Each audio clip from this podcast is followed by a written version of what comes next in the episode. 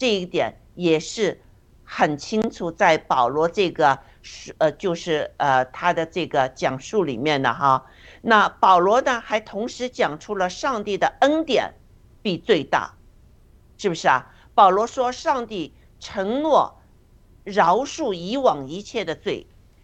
他应许赐给所有悔改的人并相信耶稣的人有复活。他提出了复活这件事情，啊，在这儿，那呃，当然有人呢就讥笑他，因为这和他们的哲学是是不同的，就讥笑他，啊呃，但是也有一些人说，哎呦，你再说多一些吧，我们愿意听。那但是保罗的反应呢，是从他们中间走出去了。我也想请雅鲁先生谈谈，为什么保罗有这个行为呢？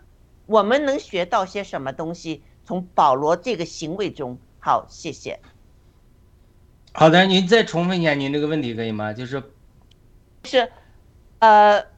当保罗告诉他们，这个就是呃呃，上帝承诺饶恕以往一切的罪罪犯，他应应许赐给所有悔改并相信耶稣基督的人有复活。那就是这个复活这个问题，当时呢就有人讥笑他，但是呢也有人呢想听他保罗呢再说多一些，但是保罗呢从他们中间呢走了出去，这是第呃呃第三十三节，嗯，保罗就从他们那些人中走了出去。那你你对这个保罗的行为有些什么想法呢？对，这个真的是非常有属灵的意义啊。嗯，就说主耶稣也这么讲过。嗯，他说对门徒说：“都我对你们讲地上的事，你们尚且不懂。嗯，何况对你们讲天上的事呢？”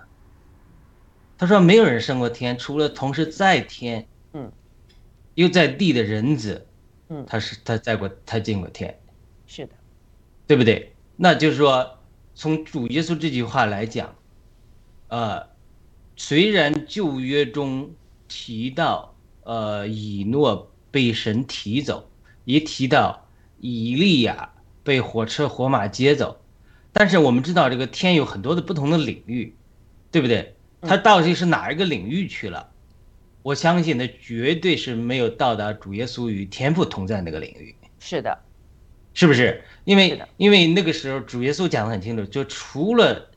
呃子之外，没有人升过天。而且呢，虽然说我相信主耶稣定死复活之后，圣经记载多有坟墓开的，多有圣徒复活的，他们可能一同上了天，那是之后的事，那是主耶稣定死复活之后打通了到神的道路之后，那是我相信肯定也有很多信徒罕也在乐园呢，是不是啊？对对，所以他就说。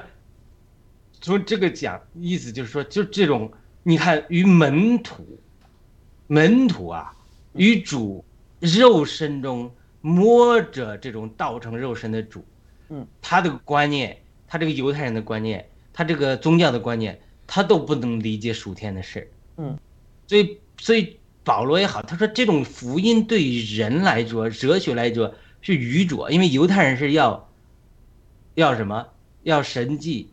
这个希腊人要哲学，是不是？嗯，他这个观念，无论是犹太人，他也不能接受这个在天的观念。嗯，连尼哥底母就这，哎呀，怎么重生啊？重生之后，然后进母腹要出来吗？看这种问题，就是我们新约的一个信徒，任何人都不会问，这就好傻的问题啊。嗯，但是对于尼哥底母这样一个，呃，圣经学者，以以色列人的佼佼者，他就不能明白。嗯嗯，那你不能这么讲，你不能就是说，呃，我们今天有圣灵在我们里面，我们不能。这种不顾人当时的这种情景，对不对？看历史人物也是要看到他的局限性。我们常常这么讲，他那个时候他没有圣灵住在他里面，他没有这种领悟的能力，他不领领悟这种属天的事。所以对于犹太宗教来讲，对于希腊哲学来讲，保罗他讲的他都是有道理。保罗说是犹太人是要，呃，要神迹，求神迹。希好像我如果没讲错的话，希腊人是在哲学，对不对？他无论是这个希腊人，他这个哲学，他就限制住了他这个思维要复活，因为希腊的哲学，我我我们知道它有各种各样的哲学，它有二元论，对吧？二元论一个最最大的哲学，不光是对希腊人有影响，对于犹太文化后来是的，Hellenist culture 就对于被罗马征服之后，对犹太文化有影响，对整个西方文化基督教就影响是甚大，包括柏拉图，这叫二元论，叫 dualism。什么叫二元论呢？二元论它就是说世界就是身为物质和精神的，精神是不朽的，物质是可以呃是朽坏的。那么精神呢，就是是美好的，物质是可比的。嗯，它这个二元论之后渗透到教会之后，就产生两个极端，一个极端就是叫做禁欲主义。嗯今天呢，我既然我所有的肉体都不好的时候，我要苦在肉身哪挣扎自己啊，苦修啊，呃这种呃不吃不食啊，禁欲啊，嗯，禁欲主义，这个禁欲主义跟律法主义都是相关的。他是说，因为我的肉体是呃不好的，呃灵魂是好的，所以他就是禁欲主义。但是神不是要禁欲主义，禁欲主义不能带进你的得救。是马丁路德金就是一生禁欲苦修，他到据说他是在爬这个台阶的时候，跪着爬这个台阶，主耶稣走过台阶的时候，嗯。神就像大光一样光照他，然后雷一下，一人因信得胜并活着，并不是因为你禁欲是的，跪着来这个走，所以他是他是这个救恩是因信称义，是的，这是禁欲主义。禁欲主义是为什么会产生的？特别是天主教历史上为什么承认圣法兰西斯等禁欲主义呢？是因为教皇他们是纵欲。为什么教皇纵欲呢？因为他们有一派理论受了这个二元论的影响，就是说我的灵魂是不灭的嗯，我肉体中犯罪，他因为肉体就是罪的，所以我嗯今天的肉体最终我就要在肉体中最终享受我肉体的一切的享乐，将来不影响我的灵魂得救。是的，所以这是二元论造成的，所以这是希腊哲学造成的，所以他就他就讲到这个这个问题的时候，他就他就说哦，我可以纵欲，我可以卖卖赎罪券，我可以过着骄奢淫逸的生活，我可以有私生子，我可以有很多的妻妾，我可以纵欲，我可以教皇，但是我可以纵欲，但是呢，我将来灵魂还要得救，因为那个时候很多人都是信徒，他他觉得我灵魂依然得救，因为我今天只是肉体中，肉体将来消灭了，我们他就这样。嗯但是保罗后来他就得了，包括在复活中他得启示，就是说我们的身体是圣灵的殿，是，我们这个身体我们是有记忆的，我们地球是有记忆的。嗯，你你伤害这个地球，地球会有记忆的。你伤害我们的身体，保罗说这个身体是圣灵的殿，神必伤害那个伤害身体殿的人。是的，要要甚至严重的这个地步，呃，伤呃，不管你是杀别人，和是你苦待自己的身体，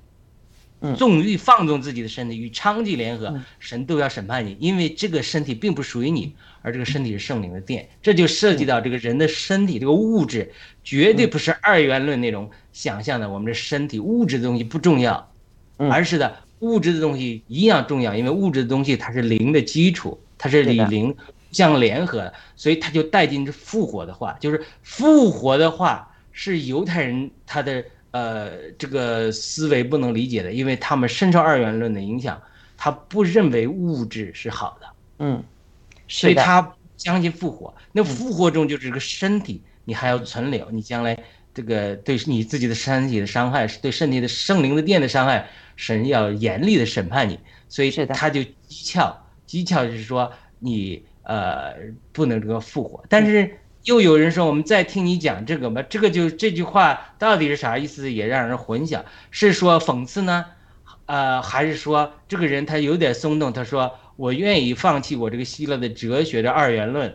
来进一步来听你讲讲，对吧？是的，而且三十三节说，于是保罗从他们当中出去了，因为他这个里边就说保罗可以不提，嗯，呃，因为他们不领会，但是呢，保罗还是要提，为什么？因为很多的时候，包括我在暴乱革命中，我我有的时候提一些神的启示，战友们可能不懂啊，但你不懂是不懂，你一定要先把话撂出来，神的话、神的应许，特别是先知性的启示撂出来。包括我个人的经历，你不撂出来，到时候成就出来的时候，你你人家说你是马后炮，嗯，你一定要把神的复活的道讲出来。他不理解没关系，因为有些人会在此，在这个保罗离开的中间的时候，给他们留下了思考的、反思的空间。是的，是的。对三十四节就是，但有几个人贴近他，信了主，其中有亚拉约雷巴谷的官丢尼修，并一个妇人名叫大玛丽，还有别人一同信从。就这些人，他就是听懂了复活的道。摸着了复活，因为是就是拯救的时候，有的时候是撒种，一撒一大片种，但是呢，长出来的人一小批，收割的更是一小批。他每次福音他都是这样的，但是不意味着是撒的种都无效了，嗯，对不对？所以是的，我们呃入这个入慈医生讲，让你有战友给我们反馈说，你们讲的这个不吸引人呐，对这个战友没信仰的战友，他们不吸引人呐，呃，他这个。呃，这个呃，好像是说不像人家的节目，就是说很属实啊，很接地气啊。呃，当然我没有机会回应，我有机会回应，就是因为第一个咱们时间有限，第二个呢，我们现在是在呃从信徒中开始，从已经预备好的心田开始，在这种他们中间撒种，我们讲复活，他们觉得说他讥诮你的，他还不明白。嗯。但是我们是从这里开始来布局。嗯，等我们呃神给我们更开路的时候，嗯，对吧？给我们有更多的扶持，我们有更多的精力的时候，嗯，哎，我们可能也会去做一些节目，就是专门对希腊人、对这些人讲的。我们不讲这种奥神的话，会讲一些浅显的东西。这是一步一步来，嗯。但是我们现在的确这个盾牌的平台，我们是侧重点是为信徒和已经。呃，心理神已经做过，我们这一批先收割，嗯，收割这一批，然后传道。我们相信我们神会给我们更多开路，我们要大批撒种。是的。